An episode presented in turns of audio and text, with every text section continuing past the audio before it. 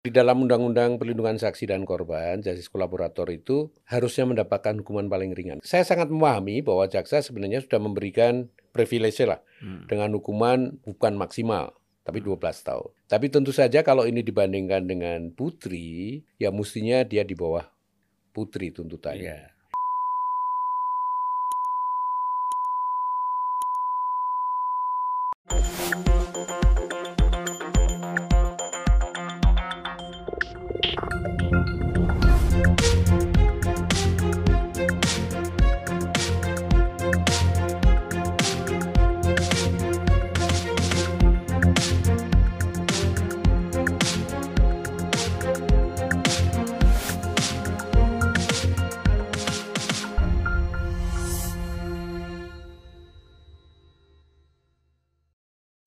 Bismillahirrahmanirrahim.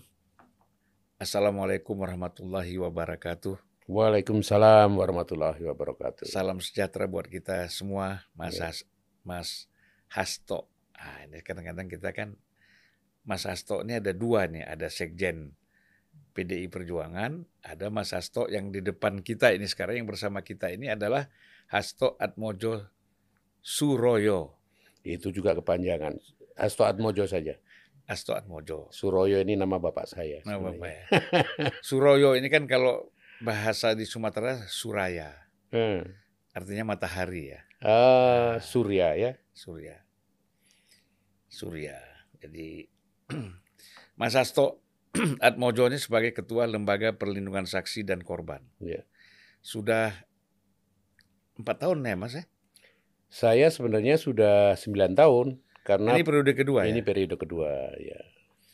Oh, waktu kita ketemu di DPR itu masih periode pertama. Itu. Iya. masih wakil ketua waktu itu saya. Iya. Ya. Jadi kalau kita bicara LPSK ini sebenarnya perannya sangat penting ya. Iya. Karena eh, kalau saksi dan korban tidak dilindungi, ya kan maka mereka bisa tidak jujur ya. menyampaikan apa yang mereka rasakan ya. atau apa yang mereka ketahui ya. ya. Nah, oleh karena itu saya kira peran LPSK ini sangat penting. Ya. Posisinya ini di bawah presiden atau di bawah siapa, Mas? Kami ini lembaga independen, jadi oh. ini kan LPSK ini lembaga negara yang lahir sebagai mandat dari reformasi. Hmm. Setelah reformasi kan kekuatan masyarakat sipil menguat ya. berdasarkan dengan sistem negara. Dan itu kemudian melahirkan komisi-komisi maupun lembaga. Ya seperti komisi komisi judicial review ya. Ya KPK KPK KPU KPU ya. Ombudsman dan lain sebagainya. Hmm. nah LPSK ini anak bungsunya. Kami lahir paling belakangan ya. tahun 2008 ya anak bungsu itu sebenarnya anak harapan.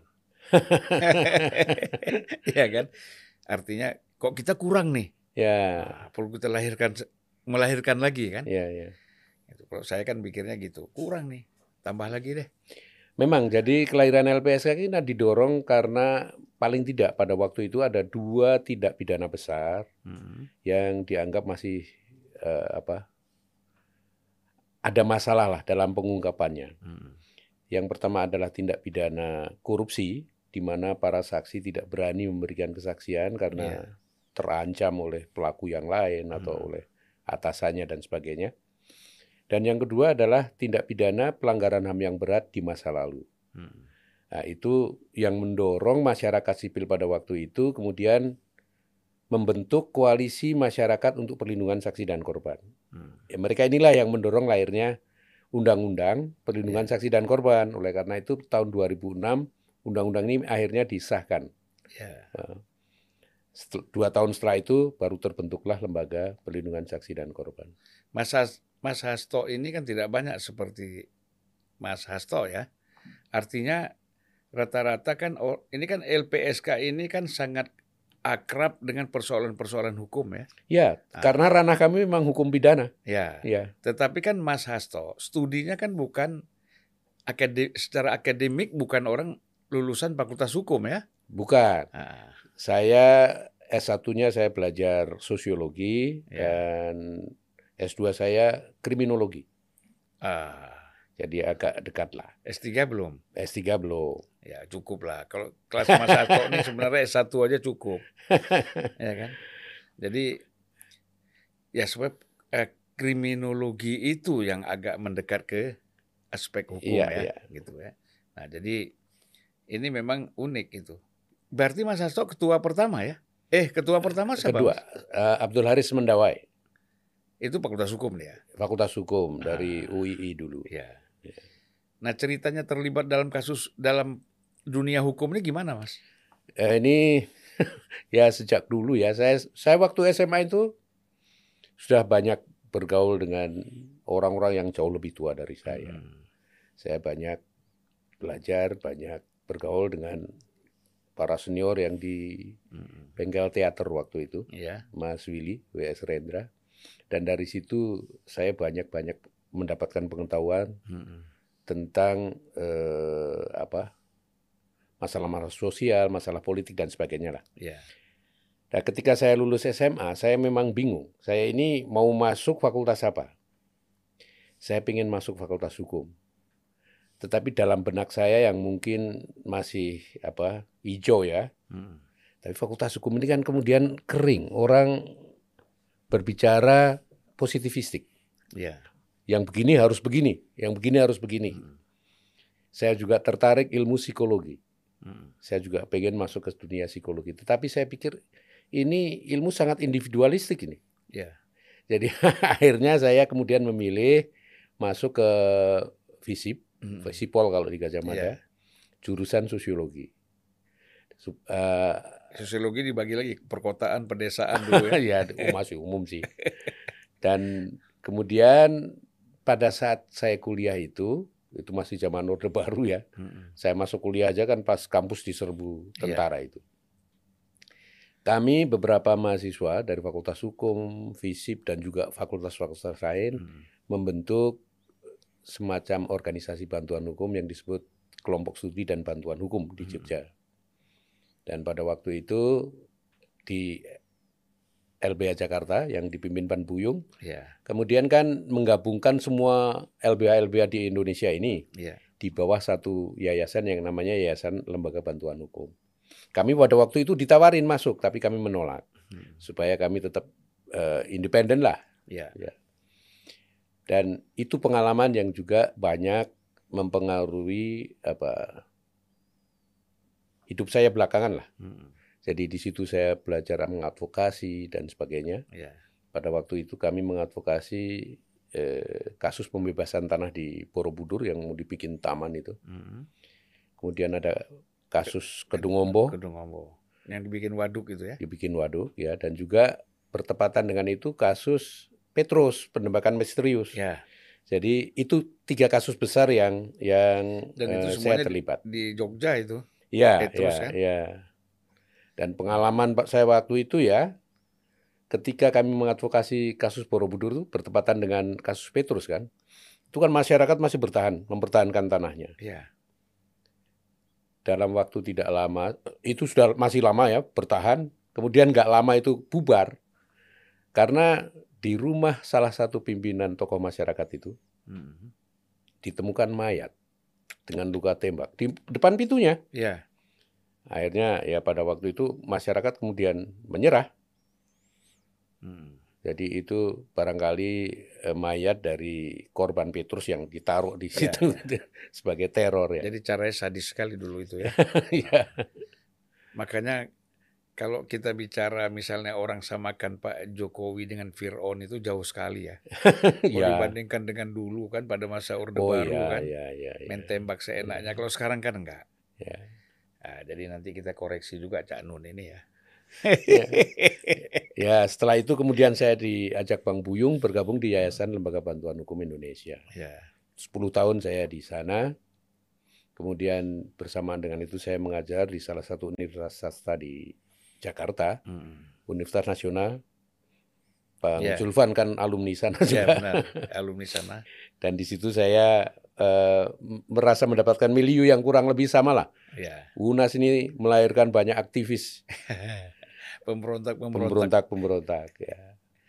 Dan kemudian tahun 2002 2002 sampai 2007 saya kebetulan terpilih sebagai salah satu anggota Komnas HAM. Hmm.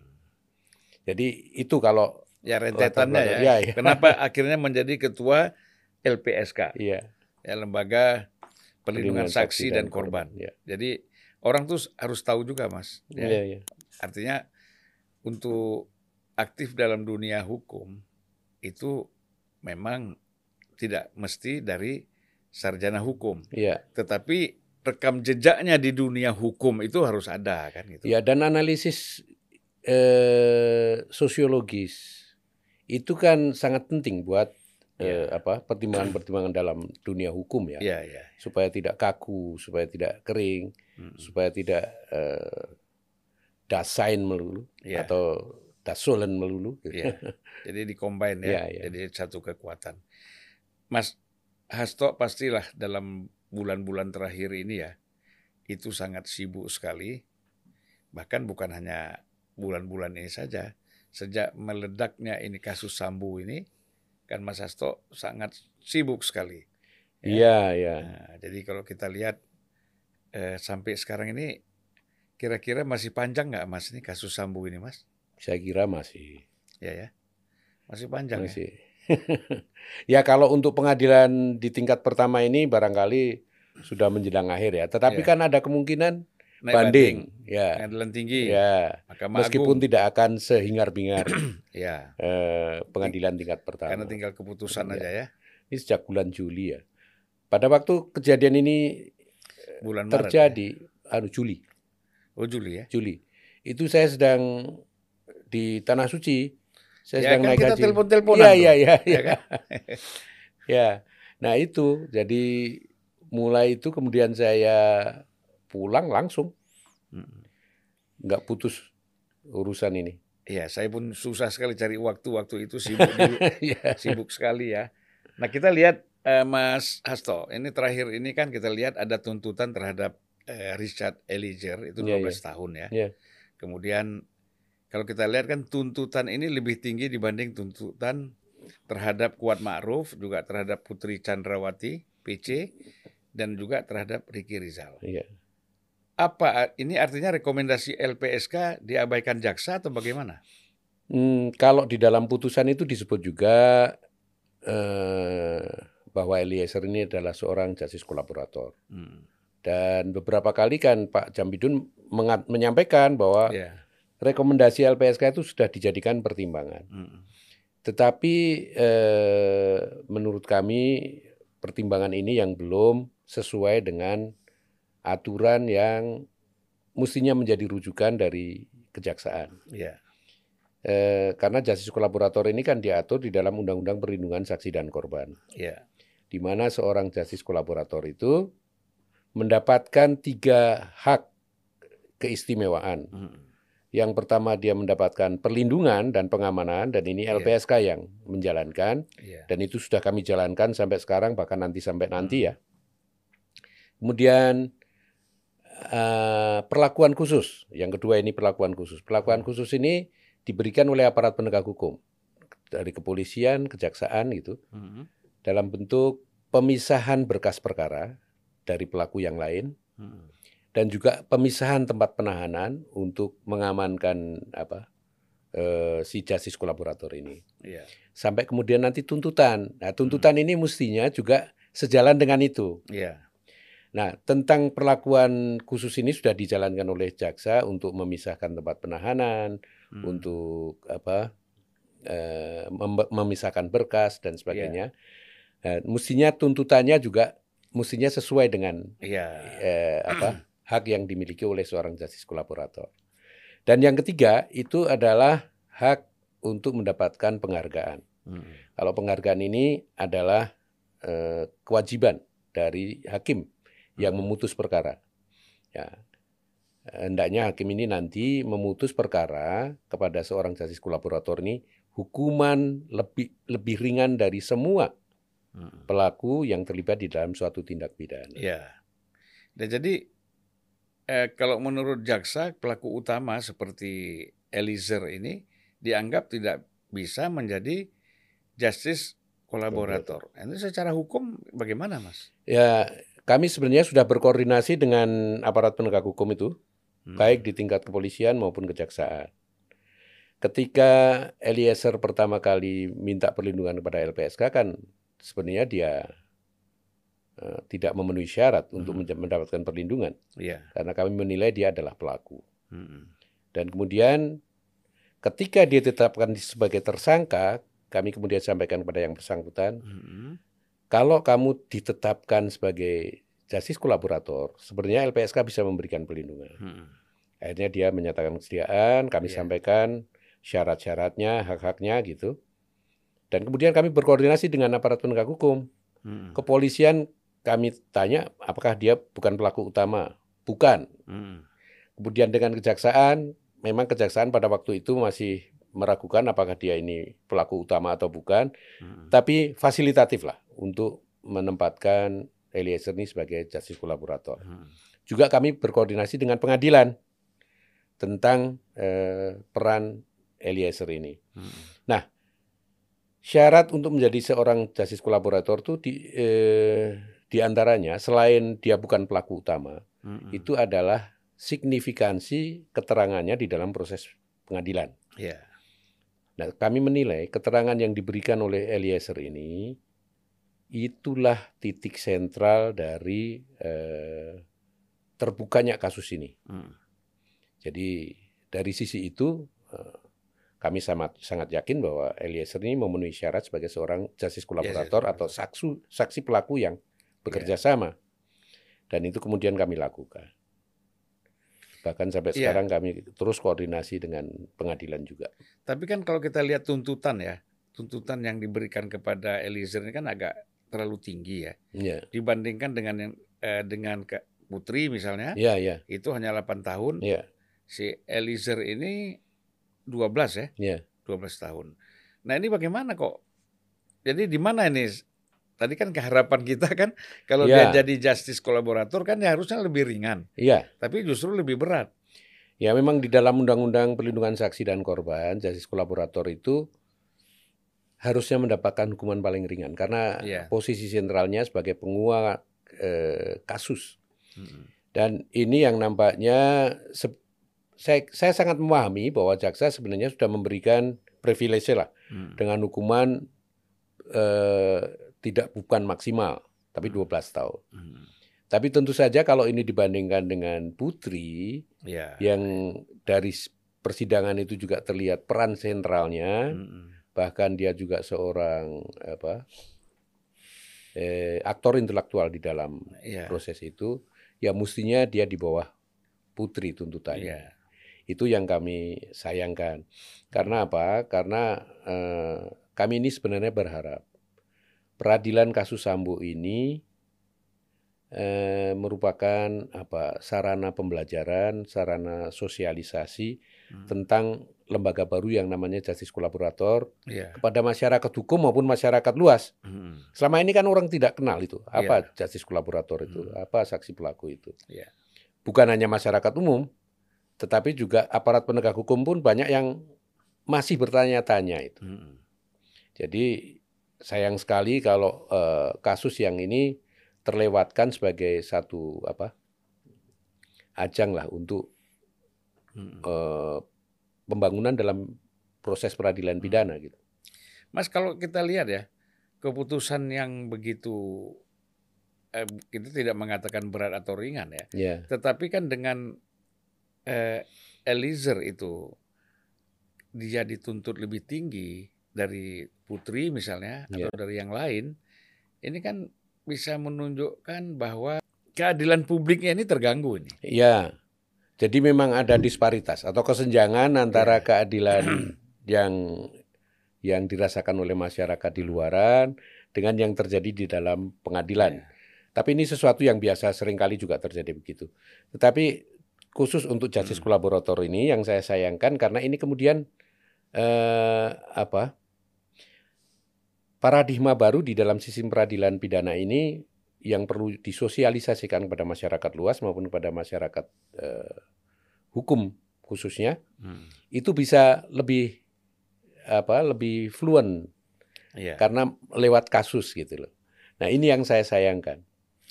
Ya, jadi kalau kita lihat jaksa ini merasa sudah berbuat sesuatu yang positif ya Ya, dengan menyatakan bahwa seandainya si siapa eh, Richard Eliezer. Eliezer tidak menjadi justice kolaborator, Ya. mungkin lebih lebih lebih Ya, bisa ya, berat ya, dari ya, 12 ya, tahun ya. ya.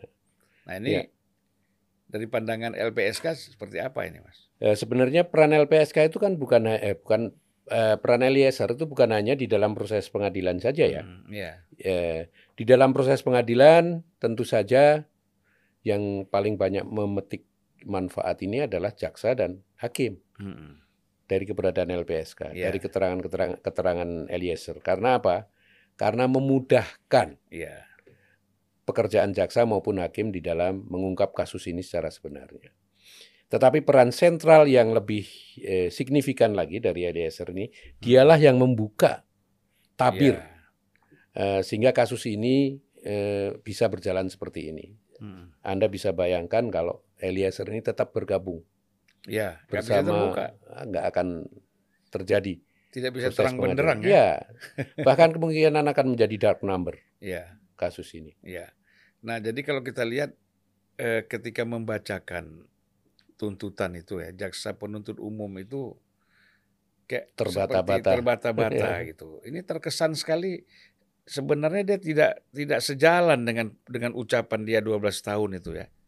Ya, Nah, ini saya apa saya ada- tidak mau berspekulasi itu ya, Mhm. tetapi itu juga yang banyak ditanyakan oleh Ya. publik kepada kami. Tapi Mhm. kami ya, ya sulitlah untuk mengomentari itu karena itu kan eh, apa ya dinamika psikologis yang ada pada jaksa penuntut Jaksa umum. ya.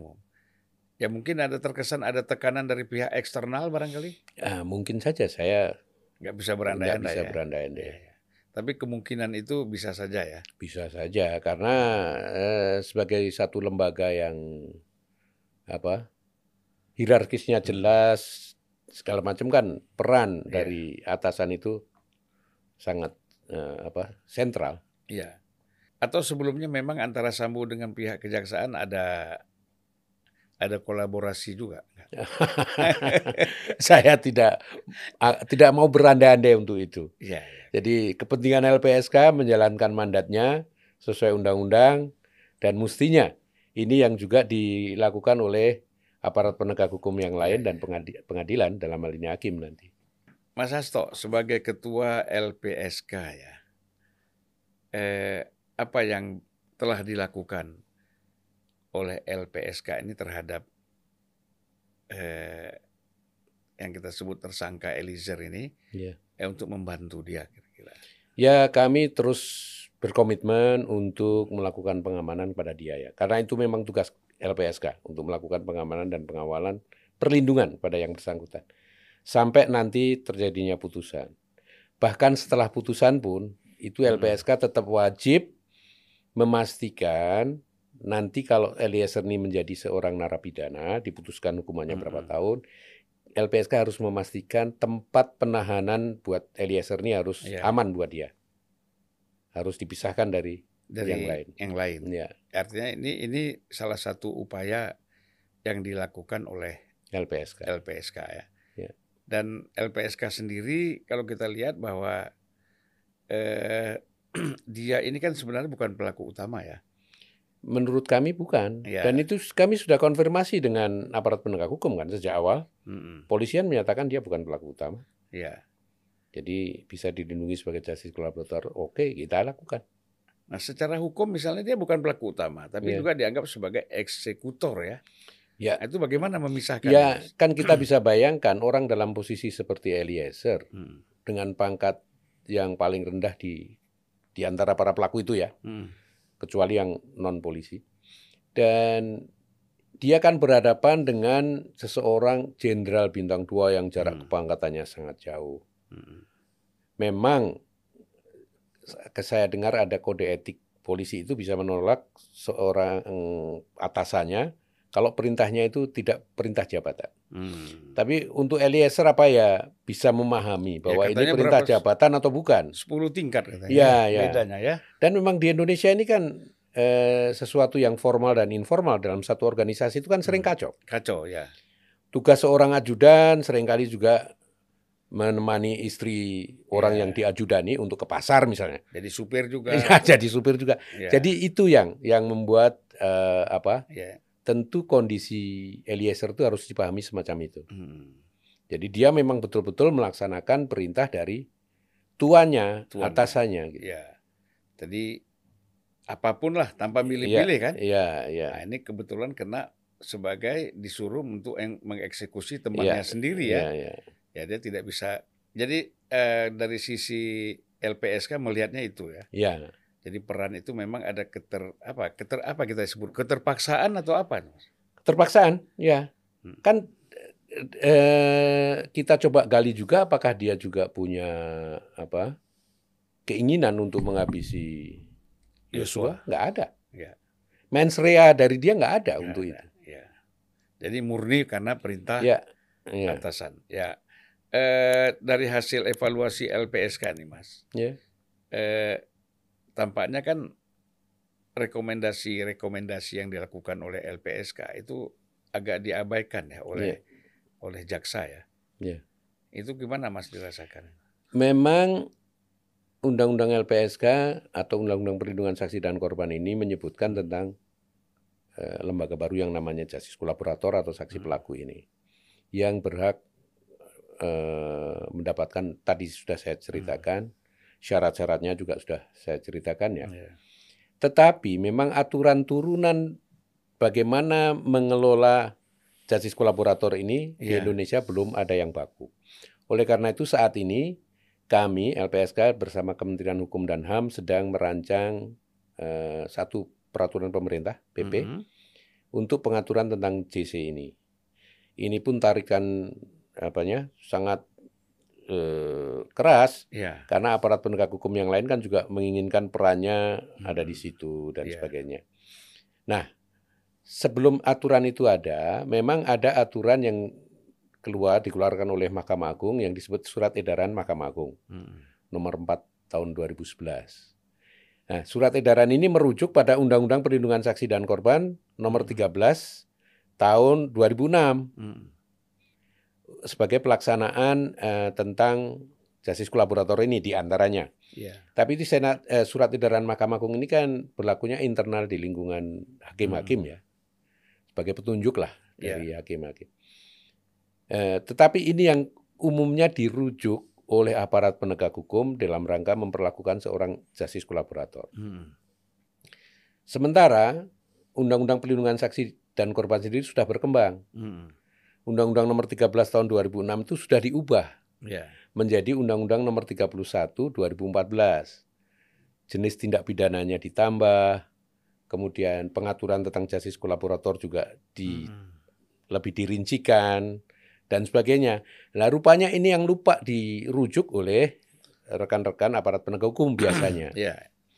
Oleh karena itu ya sebenarnya kami berharap melalui kasus ini sebenarnya ini sarana yang Ya. paling efektif untuk sosialisasi Jadi memang keputusannya Mahkamah Agung itu memang bertentangan dengan undang-undang ini.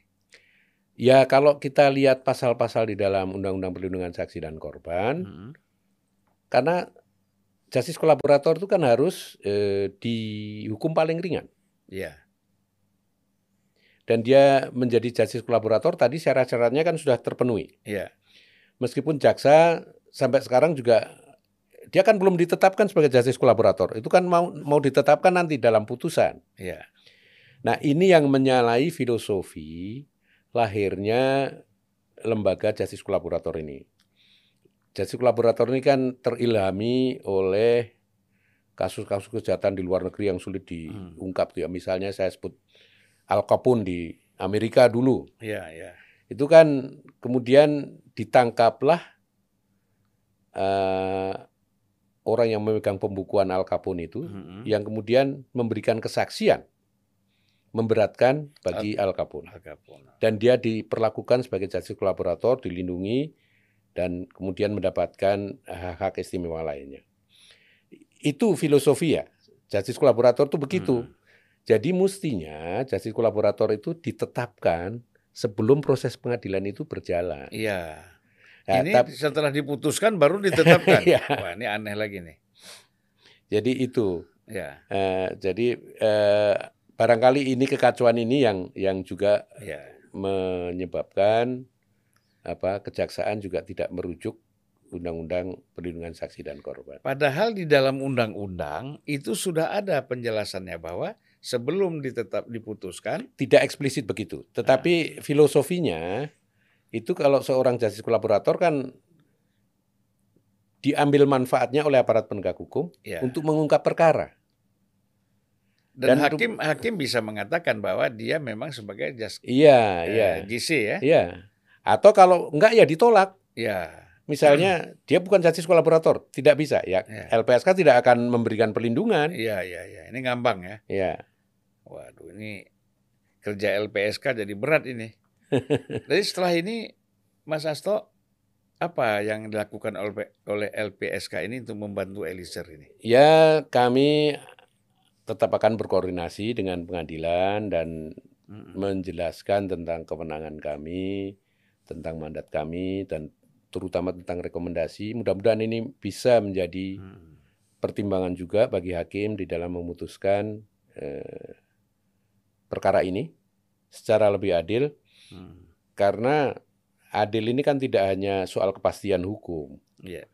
Adil ini juga sesuatu yang nilai yang di- harus dirasakan oleh masyarakat luas. Mm. Tidak hanya dirasakan oleh pengadilan saja. Iya. Karena kalau itu kan jadi ya ini positivisme hukum itu di situ. Iya. Kalau orang lebih bicara tentang kepastian hukum saja kan sulit ya. Sementara masyarakat luas ini bukan hanya masyarakat awam loh. Iya. Banyak ahli hukum, banyak aparat penegak hukum juga berkomentar tentang Mm. tuntutan pada Eliezer ini dan umumnya menyayangkan.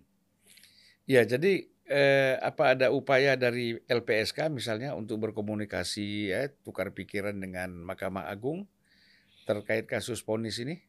Ya, kami bersurat saja karena agak sulit juga ya, apalagi waktunya pendek begini. Eh, tapi kami bersurat dan mudah-mudahan ini menjadi pertimbangan benar lah dari kepada Mahkamah Agung ya, eh, kepada Majelis Hakim. majelis hakim Hmm. dan ketua pengadilan.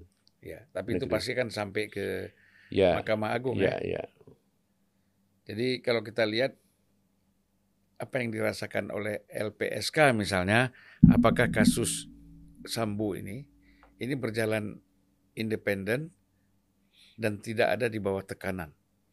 Gimana? Sementara saya berkesimpulan begitu. Jadi kalau kita lihat prosesnya kan sangat terbuka ya, Ya, ya. sangat terbuka. Live setiap hari di TV. live setiap hari. Mm, dan jaksa maupun hakim juga sangat fasilitatif mm, eh, baik pada kerja-kerja LPSK maupun pada Hmm. Eliezer sebagai justice kolaborator ini itu kami menghargai kami sangat mengapresiasi kejaksaan maupun eh, hakim mm. memperlakukan Eliezer ini sudah sangat baik dan atas dasar itu mestinya kan jaksa dan hakim ini juga melihat eh, mereka yang paling memetik keuntungan dari Ya. Keberadaan Eliezer ini sebenarnya Ya. Nah, jadi eh, sekarang kan banyak apa pendapat-pendapat, opini-opini ya bahwa ada campur tangan, ada tekanan, ada juga eh, apa berbagai kepentingan ya dalam kasus Sambu ini. Bagaimana jadi LPSK tidak melihat ada upaya-upaya Eh, ini? Saya tidak mau masuk ke situ ya, tetapi Ya. saya hanya melihat secara proporsional bahwa aparat penegak hukum ini belum sepenuhnya merujuk pada Undang-Undang Perlindungan Saksi dan Ya, ya. Korban. Sebenarnya kalau merujuk ke situ, itu ya eh, saya berharap ini putusan apa tuntutan akan berbeda. Mm. Kalau rujukannya pada senat eh, surat edaran Mahkamah Mahkamah Agung. Agung itu kan sudah lewat. Iya. Surat edaran Mahkamah Agung rujukannya Undang-Undang Nomor 13 tahun Hmm. 2006 yang sudah diganti dengan Undang-Undang Nomor 31 2014. Ya mestinya kan Yang dipakai yang, Rujuk- ya, yang 2014. dan di situ dinyatakan memang seorang justice kolaborator atau saksi pelaku yang bekerja sama itu mendapatkan Hmm. hukuman yang paling ringan dari pelaku yang lain. Ya, itu kalau dalam dalam orang Arab bilang itu Sa'ban fi Ramadan, Mas. Ah. Kita kan ini udah masuk bulan Sa'ban kok masih bicara Iya. Ramadan kan? Iya, iya. Artinya undang-undang ini sebenarnya sudah tidak Iya, iya. tidak berlaku lagi kok kita justru merujuk ke situ. Iya. Nah, jadi ya itulah yang apa yang kita lihat ya, yang terjadi. Padahal kan sebagai aparat penegak hukum kan itu udah pasti tahu itu. Orang Eh. awam pun kan sebenarnya tahu, Mas. yang mana yang harus di- dibagai- digunakan sebagai standar Iya, Hukum, karena kan? levelnya kan undang-undang mestinya lebih Iya, tinggi iya, dari surat lebih edaran. tinggi, iya. Ya. Nah, undang-undangnya yang dirujuk hanya eh, KUHP saja dan KUHAP misalnya. Sementara ada Undang-Undang Perlindungan Saksi yang sebenarnya merupakan bagian dari Ah, itu sebagai paradigma baru di dalam sistem peradilan pidana. Ya. Dan Dan ini, ini, numpaknya yang belum ya. eh, tersosialisasikan. Dan dampaknya, Mas ya kalau kita lihat ya bahwa ketidakjelasan posisi justice kolaborator ini baik secara undang-undang ataupun Peraturan lain. peraturan lainnya serta proses di peradilan Iya. ini men- me- menjad- apa, menyebabkan orang itu takut untuk menjadi justice Ini yang saya khawatirkan. Iya. Ini yang saya khawatirkan karena ya untuk apa jadi justice kolaborator? Ya, berbelit-belit, Iya, iya. tidak ada kejelasan, Iya, tidak ada kepastian ya. iya. Nah, ini saya kira peradilan kita pasti banyak kita koreksi juga, Mas. Ya, oleh karena itu saya berharap eh, PP tentang justice kolaborator ini Hmm. segera bisa diundangkan lah nanti. Hmm. Bisa, segera selesai dan bisa eh, berlaku sehingga itu bisa menjadi rujukan buat pelaksana eh, pelaksanaan undang-undang Hmm. perlindungan saksi dan korban dan bisa dirujuk oleh semua aparat penegak hukum. Dan ini, Mas, kalau kita lihat ya, ini kan bisa menjadi apatisme masyarakat ya, publik Iya. terhadap eh, institusi-institusi hukum kita dan Iya. jalannya peradilan kita. Ini bagaimana kita? Ya, ya sebenarnya kan keberadaan LPSK di antaranya munculnya lembaga justice kolaborator ini kan sebenarnya adalah apa ya eh, pembaharuan di dalam sistem peradilan pidana ya Hmm. Baik paradigmanya maupun secara operasionalnya yang lebih memperhatikan pada hak-hak saksi dan korban. Eh, dalam hal ini, kalau untuk kasus-kasus yang berkaitan dengan justice kolaborator, Hmm. justice kolaborator ini adalah orang yang memang eh, perannya bukan sebagai pelaku utama, tetapi dia bersedia bekerja sama dengan aparat penegak hukum untuk Hmm. mengungkap perkaranya itu. Ya. Itu kan memudahkan kerja Ya, hakim. dan dianggap dia jaksa. lebih tahunya itu lebih, Iya, ya kan? iya karena dia terlibat di dalamnya. Ya. Nah itu sebenarnya kan sangat menguntungkan ya. Ya mestinya oleh karena Nah. itu ya ini diintrodusir di dalam sistem hukum peradilan Hmm. pidana kita.